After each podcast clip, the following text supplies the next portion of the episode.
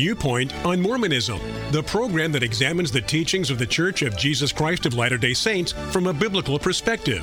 Viewpoint on Mormonism is sponsored by Mormonism Research Ministry.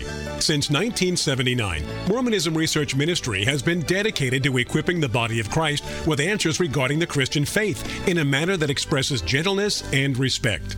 And now, we hope you enjoy this repeat broadcast. Should Christians fellowship with members of the Church of Jesus Christ of Latter day Saints? Welcome to this edition of Viewpoint on Mormonism. I'm your host, Bill McKeever, founder and director of Mormonism Research Ministry. And with me today is Aaron Shafovaloff, my colleague at MRM. Last week, we began looking at a statement that was made by a Presbyterian group originally in 1897 they put forth a statement that was titled 10 Reasons Why Christians Cannot Fellowship the Mormon Church. Today we're going to be looking at point number 10. This one, however, did not have a specific title for it.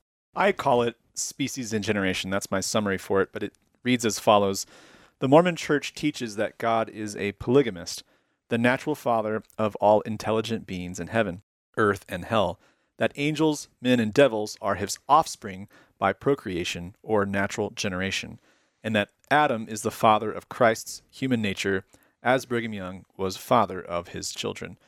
So the big idea here is that the way that God's come about in the Mormon system is through procreation and generation by a male and a female, and they include in this idea Brigham's Adam God idea, which for Brigham meant that Mary and Heavenly Father were the parents of Jesus' mortal body. The one of the references in order to prove the premise that they list there is wisdom inspires the gods to multiply their species. They're citing the Key to Theology, which was a book that was written by Mormon apostle Parley P. Pratt, who was the brother of Orson Pratt.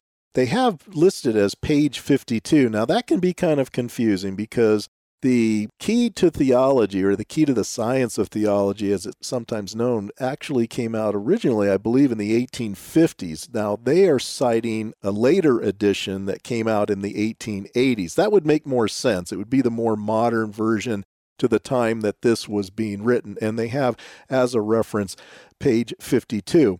Then in the next reference, they cite the seer. Now, this was written by Orson Pratt, another Mormon apostle in the church page 37, where it says, Each God, through his wife or wives, raises up a numerous family of sons and daughters, for each father and mother will be in a condition to multiply forever and ever.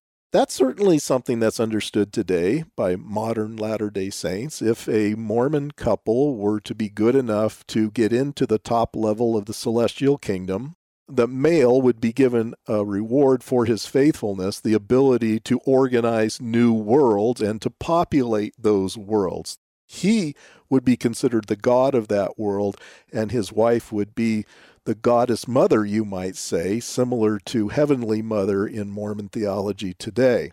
Now, Mormonism today is more ambivalent or undecided on whether Heavenly Father himself is a polygamist. And there's a bit of nuance today about whether our Heavenly Father is the actual Father of our intelligent being, our intelligence, or whether he's merely the Father of the spirit body that encloses our person, our, our uh, intelligent being self. The essential complaint here is that instead of this almighty, powerful, infinite God actually creating creatures, that the gods of the cosmos are essentially sexually begotten by male female pairs. They also have a reference, again, going to New Witness for God, which was a book that was written by B.H. Roberts. And, and as we've mentioned last week, B.H. Roberts plays an important role in this because he is going to give a rebuttal to this statement. But let me just read very quickly what B.H. Roberts said on page 461 that goes along with this accusation that was made in this statement.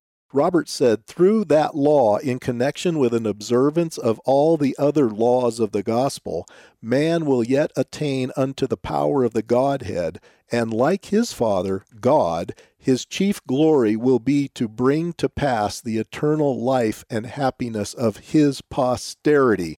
This goes along with this idea that once this Mormon couple attains their exaltation, they will have the ability to procreate throughout all eternity, just as Mormons believe that their God, Elohim, Heavenly Father is procreating with Heavenly Mother, and we are the result of that procreation. We once existed as spirit sons and daughters of God in our pre existence, and then we would later, because we were good enough in that pre existence, to take on a human body here in this mortality, and this mortality is a probationary period to prove ourselves worthy to get back into the presence of God.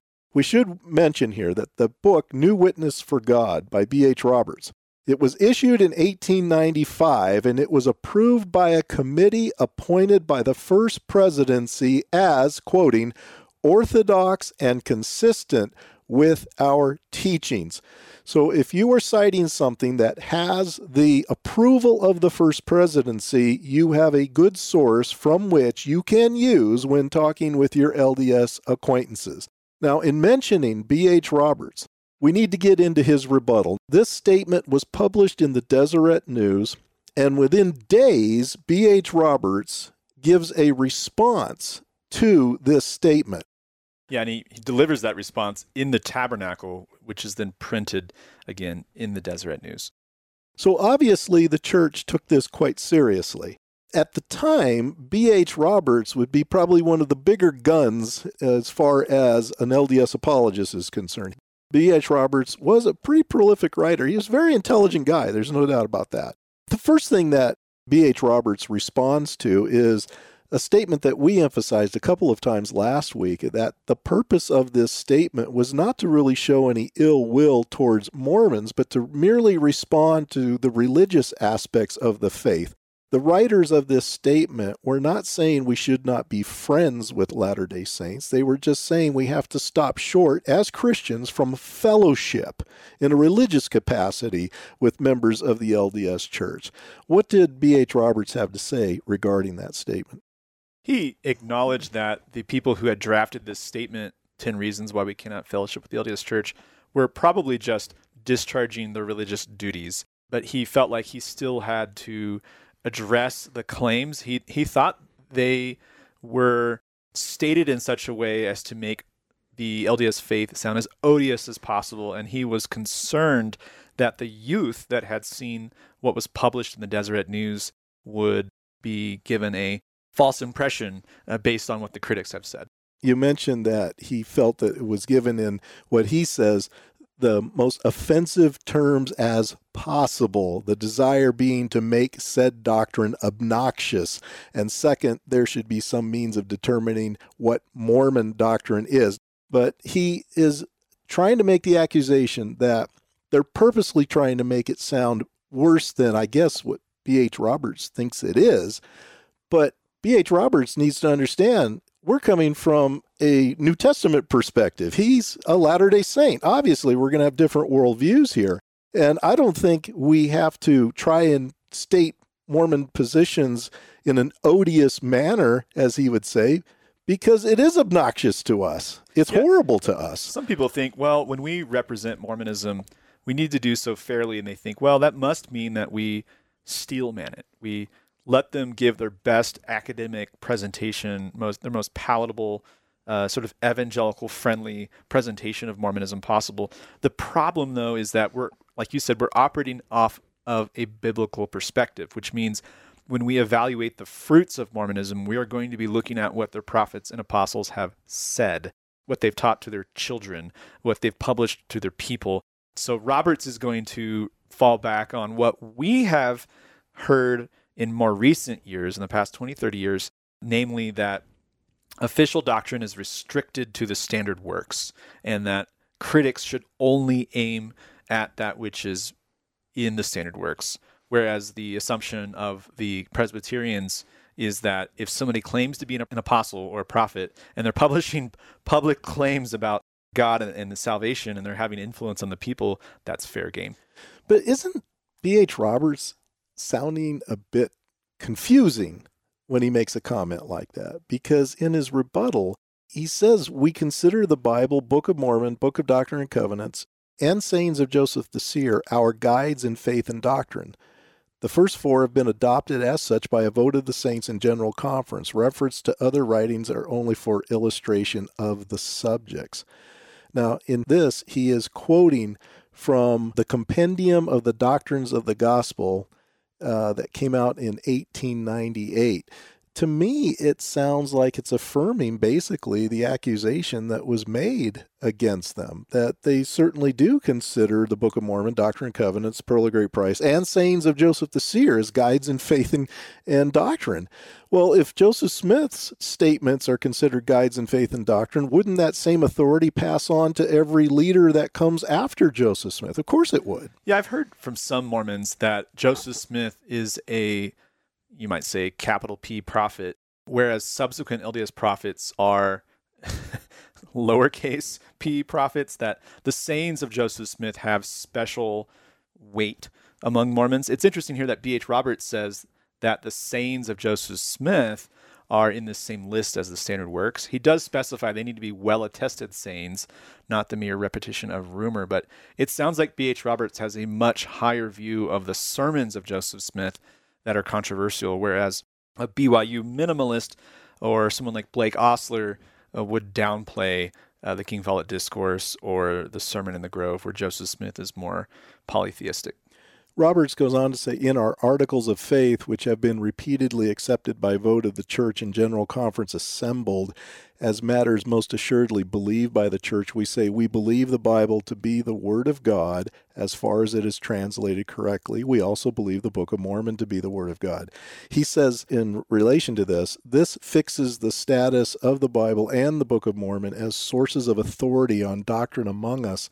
As to the Book of Doctrine and Covenants and the Pearl of Great Price, I give the following account of the official action of the church with accompanying explanations from minutes of the general conferences conferred to. Before I even try to look at that. I don't think he's being quite accurate here, or maybe he's purposely trying to be a little bit misleading.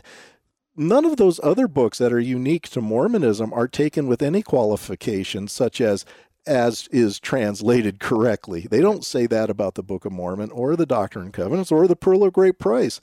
And at that time, the Pearl of Great Price, especially with the Book of Abraham, was taken to be a literal translation from the Egyptian into English. And now the church doesn't even hold that position. And how many times have we heard from Mormons that the General Conference addresses that they hear from their prophets and apostles are the living scripture under which they live? That that is the conduit of revelation given by God for modern people by modern prophets.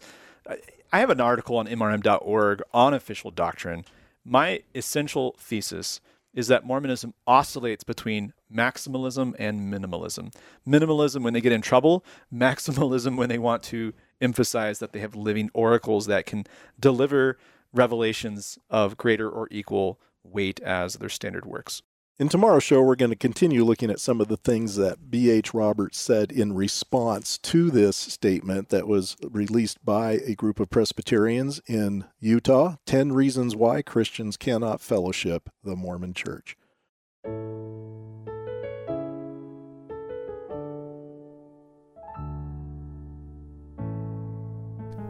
Thank you for listening. If you would like more information regarding Mormonism Research Ministry, we encourage you to visit our website at www.mrm.org, where you can request our free newsletter, Mormonism Researched. We hope you will join us again as we look at another viewpoint on Mormonism.